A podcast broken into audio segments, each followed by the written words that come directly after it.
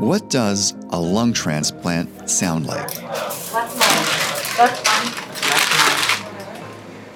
Hello, I'm Rob Hoyle, and welcome to a very special edition of 20 Minute Health Talk.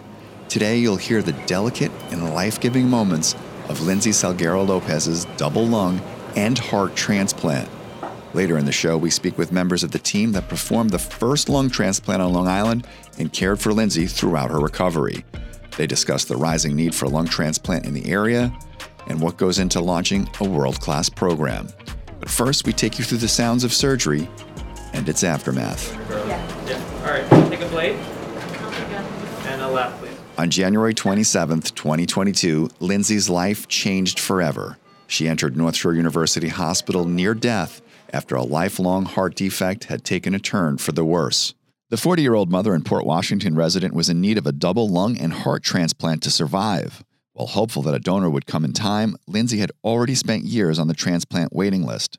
Dr. Zachary Kon, Northwell Surgical Director of Advanced Heart Failure and Cardiac Transplantation, as well as Advanced Lung Failure and Lung Transplantation, explains.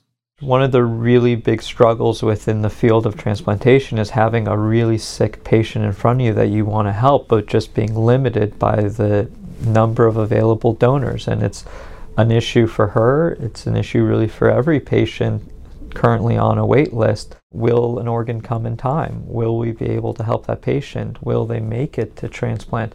Miraculously, just three days after Northwell listed her on February 2nd, her status now reflecting her emergent situation, Lindsay received life changing news. Okay, everything looks really, really good now. They just sent me a new set of numbers and everything.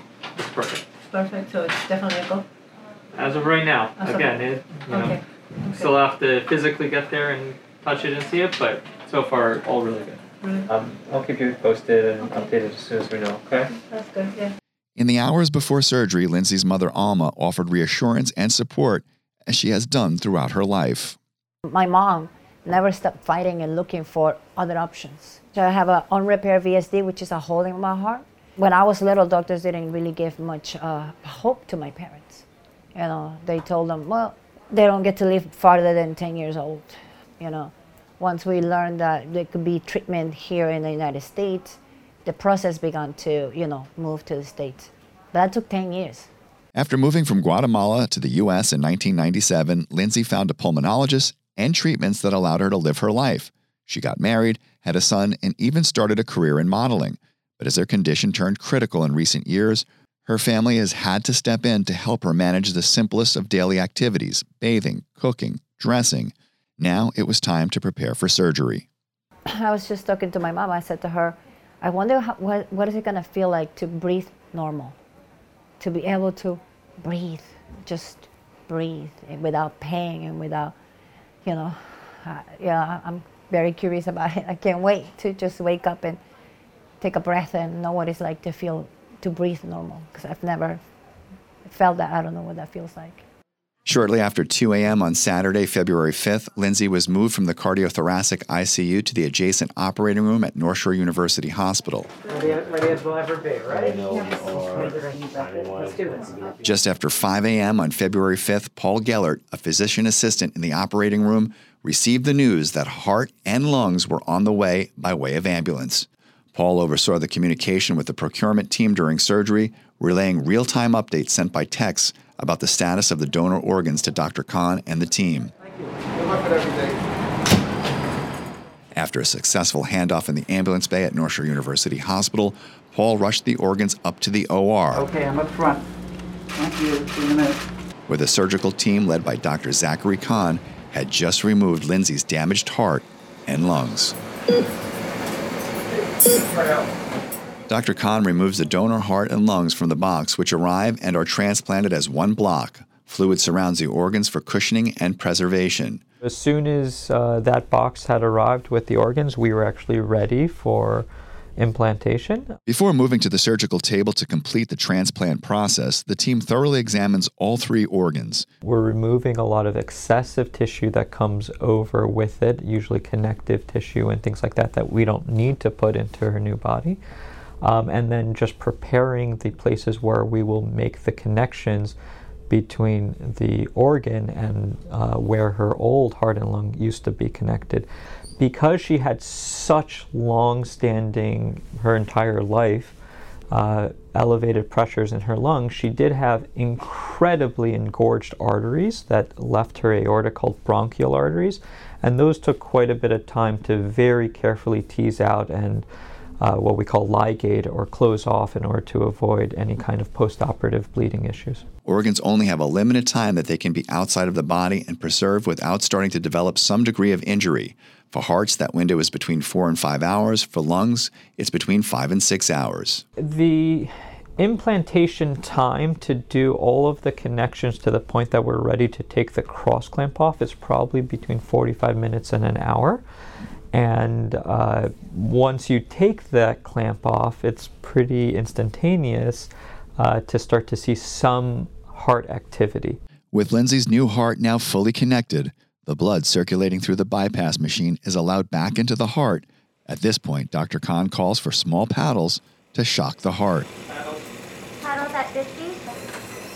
I have a plastic tip wrapped in at the metal. I'll, I'll This restarts the heartbeat, which gets progressively stronger. That's the right side of the heart. Contracting vigorously. At the same time, the lungs begin to pump. it in itself is pretty awe-inspiring, but it's really what it signifies that uh, we likely have helped this patient uh, get better, and and that family restored hope that their loved one's going to go home and, and do well. After a six to seven hour procedure, Lindsay became the first person on Long Island to receive a lung transplant, and of course, a heart too. Just four days later, Lindsay celebrated her 40th birthday and was able to breathe without the help of oxygen for the first time in at least a decade. Lindsay, no more oxygen. no more oxygen. Throw it in the garbage. Never again. Over a month has passed since Lindsay's procedure, and she is incredibly grateful for her new life. It's just an honor to have somebody else's heart beeping inside you. It's it's gonna be you know great. But every time I hear my heart, I know it's gonna be that person's heart at the same time. The number of New Yorkers requiring a lung transplant have tripled over the last decade. There are currently just 73 lung transplant centers in the United States. The Northwell Health Transplant Center at North Shore University Hospital launched its program to fill an urgent need. Recently, Lindsay returned to Northwell Health to thank her medical team and raise awareness about the need for organ donations like the three that saved her life. Our colleague David Reich Hale spoke with Lindsay's medical team who came together to celebrate Lindsay's new lease on life and Long Island's first lung transplant. They include Dr. Zachary Kon, Lindsay's surgeon, who you heard from earlier, Dr. Aldo Iacono, Medical Director of Advanced Lung Failure and Lung Transplantation, and Paul Trevelos, AVP of Cardiothoracic Surgery and Administrative Lead for Northwell's Lung Transplant Program. I'm David Reich Hale, and today we are at Northwell Health headquarters, where an event just took place celebrating the first lung transplant on Long Island. And it was actually a lung heart transplant. And we are joined with doctors who helped with the patient's care. And so we just saw Lindsay and you all watched her speak. What was that like? Dr. Kon? Yeah, I mean it's the reason we do this. It it reinforces all the hard work and dedication that this amazingly fantastic team uh, has put into this program and to her care in particular to see her that healthy, that happy, that full of joy um, can't uh, can't be put into words other than to say awe-inspiring. She's about a month out from the surgery, maybe a little bit more than a month now. How is she doing? Superbly. Yeah, really well. Yeah, I mean, fantastic. The only only limitations she actually has right now are just to allow her incisions to heal, uh, which take place over you know two to three months. But beyond that, she's able to do anything she wants, and she has been doing anything she wants. She really wants to go kayaking, which I told her give me a little bit more time. But um, again, that's really for an incisional healing standpoint, but not from a functional standpoint from either heart or lungs, which are essentially normal now. Well, realistically, she probably can't kayak in this area until June or July. By then, maybe? Uh, yeah, absolutely. Dr. Iacono, how often do you have to check in with Lindsay? It's usually more than once a day, at least in the beginning.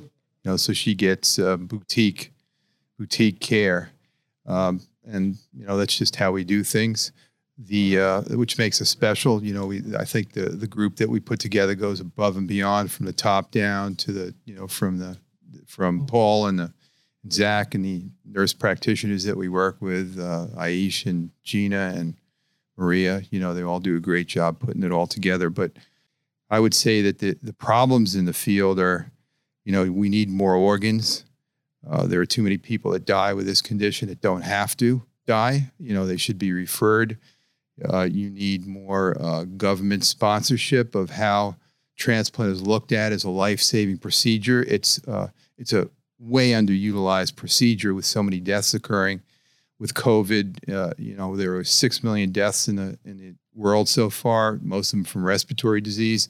Why aren't those patients being assessed and treated by lung transplant when they can be?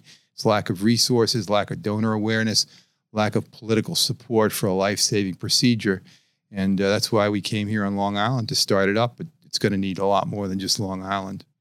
And Dave, I was just going to mention on top of that is how do you build a world-class program, not just a program, and that's what the mindset going into this was. Um, I think people don't really understand how much a multidisciplinary team this took to get her to this point. And there's so many people that actually contributed in the care of Lindsay. Other than the transplant pulmonologist, transplant cardiologist, uh, her regular pulmonologist has been taking her care of her for many, many years. That got her to this point and kept her alive and kept her will and hope and everything abreast to actually have her do the surgery. Um, it's a Herculean effort that he actually did on his own. So uh, we have to give him all the credit in the world. Yeah, and, and Dr. Kon? Yeah, I might just add to that. You know, we always talk about the physicians, but these teams are incredibly large, multidisciplinary, multi specialty, multi professional uh, groups that have to come together to make this successful. It includes nursing and nurse practitioners and physician assistants and physical therapists, nutritionists. And we at Northwell, I think, have, if not the one of the best groups uh, that could have been assembled, and only because of the hard work and dedication of all of those folks, in addition to the physicians on the team, were we able to be as successful with this case as we were. It's it's very infrequent that you have a heart lung transplant. Is that mainly because of the lack of organs? Yeah, so I think it's a couple things. Historically, uh, the first lung transplants actually were performed as heart lung blocks. Uh, but as isolated lung transplantation became more and more successful, the realization uh, that that procedure can alleviate the need for a heart lung transplant became apparent. And therefore, the number of heart lung transplants performed specifically for a disease called pulmonary hypertension uh, rapidly plummeted. So, the overall indications to replace one's heart and lungs are much smaller than just isolated lungs or isolated hearts. That's part of the reason. The second is it's it's a resource allocation uh, consideration. You're using two lungs and a heart for one patient rather than uh, potentially transplanting three patients. Not to say we shouldn't do it. I'm an uh, avid uh, um, uh, believer in appropriate allocation to each individual patient to give them what they need to give them the best chance at success. Uh, but we do have to be um, conscientious and and aware of the consequences of uh, organs being utilized uh, the way they are or in a different fashion. And and I want to talk a little bit more about the launch of this at North Shore and at Northwell. But first, I just want to ask a couple more questions about Lindsay. Dr. Iacono, what are you looking for? What are you asking her? Because from her standpoint, she says she feels so much better than she did before. She can't believe that she can walk down the hall or walk through a store and have full breath. What are you looking for? With uh, transplant, nothing can be taken for granted. And um, I hope she's not listening to this, but disaster is always around the corner. um, if you don't pay attention. And uh, the, the immunosuppressive drugs that we use are highly toxic. The therapeutic index is narrow. That means that the doses you give cause a lot of side effects, essentially. And we try to minimize the side effects with toxic medications uh, and optimize the potential benefits. So it's constantly a give take. And uh, you know there there has to be improvements in in uh, therapies given. Uh, more dollars needs to be devoted to lung disease uh, to make this a you know a more standard procedure, and uh, it's just too too darn expensive. We need to cut the cost and get more physicians and surgeons involved so that the cost can go down, so we can actually save more lives and just make it more affordable. Paul, you mentioned Northwell having a world class program. What went into ramping it up, and how long did it take? So first and foremost, we backed into this with actually the people. Uh, finding Dr. Iacono was um, was extremely important. Having somebody with this knowledge base that we could actually, I don't want to say hit the ground running, but he was able to do that. Um, we had the other, which is the medical part of this, the surgical part being Dr. Kon, who uh, was already at Northwell, feels extremely comfortable transplanting hearts and lungs, uh, and then the support staff around it. Um, having multiple ACP support, uh, multiple services of other specialties, whether it be GI, endocrine, uh, ID, infectious disease, and all the other things that take to stand up a program. Um, ton of coordination, uh, a ton of planning, uh, and a lot of buy in from individuals. You know, and I think there's two ways that programs start, having now started two programs uh, myself. There are institutions that want to present the bare minimum necessary. And there's nothing wrong with that approach, but it, it certainly hinders your ability to rapidly grow. It hinders your ability to innovate. Uh, Northwell has really taken the opposite approach, which is let's have everything in place before we even open the doors so that we can, as Paul uh, stated, uh, hit the ground running and have the ability to be a mature program from day one rather than a new program that's trying to, you know, find its feet. Northwell also offered the first liver and first heart transplant on Long Island and has teased out these programs over the years. Did that help your team in launching this new lung program? Absolutely. That made our job easier because many of the expertise around transplantation was already present or were already present prior to um, us uh, putting together the specifics for lung transplantation. And uh, lung transplantation, I would argue, is the um, most difficult to do right because I think they are the most challenging of patients to be successful with. So it makes sense, which is uh, I think why Northwell did it in the way they did is to build all the other programs up first, get them established, and then add lungs on uh, last to have the comprehensive, uh, full uh, transplant spectrum. So, Dr. Kon and Dr. Iacono, what can you talk a little bit about why you joined Northwell? Since I'm the newest here, I'll start. Um, I was born in New York, in Brooklyn, and um, you know, I, I, left 30 years ago to learn transplant. There was no center, not even uh, the centers in Manhattan existed, and have been away since uh, since that period of time. It's probably over 30 years, and there's still not a transplant program here. My friend Dr. Kon had joined, and uh, it would be nice to make this kind of the last hurrah and start a really good center here, help people on Long Island. Yeah, to for me, it was the willingness and the commitment from Northwell to not just have a program, not just have a high quality program, but to have a world class program that would be innovative and push the field uh, forward. And I've always viewed myself as someone who doesn't want to just do transplants, but wants to grow the field. And Northwell seems to really be in line with that, and thus far has really stood behind their commitments to make that happen. What about your approach? How do you differentiate yourself? Sure. From the surgical standpoint, um, I tend to minimize the incisions as much as possible. And this isn't for a cosmetic reason, but rather recovery uh, of the individual patient. I think in lung transplantation, that's particularly important because I think their outcome really can be driven by their early postoperative recovery phase.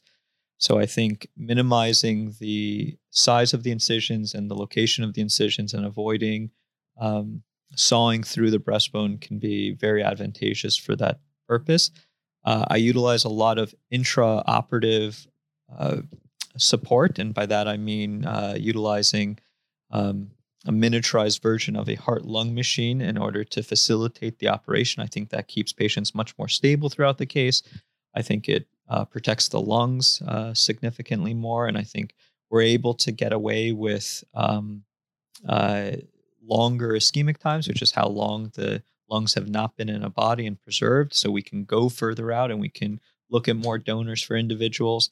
I think it uh, overall has translated just into better outcomes, uh, regardless of the uh, donor um, qualities. I would say that um, experience with the hardest and the sickest patients over the years has made a difference in our training. That that makes the simple cases a lot simpler. We have also uh, utilized various forms of immunosuppression that are novel. Uh, the programs that I've been at have actually developed Prograf and other forms of uh, immunosuppression. There's a great deal of skill in uh, in using conventional immunosuppression for older individuals, for example, and not just following a protocol, tailoring the therapies to the patient. And lastly, we have developed inhalational forms of immunosuppression, and I believe will help change the field that we actively give to our patients. Yeah, I would just second that and and emphasize the importance of innovation in our field. And Aldo and I, in particular, uh, have always been um, eager to be at the forefront of new technologies, new procedures, new medications, new therapies to better the lives of our patients. Um, and we will continue to do so uh, now at Northwell. Thank you to our guests, Paul Travalos, Dr. Aldo Iacono, and Dr. Zachary Kon. And thank you, the listener, for tuning in. On behalf of David Reich Hale, I'm Rob Hoyle, and this has been 20 Minute Health Talk. Get more expert insight from some of the leading voices in healthcare today. Subscribe to 20 Minute Health Talk on Podbean, Pandora, Spotify, iTunes, and wherever you get your podcasts.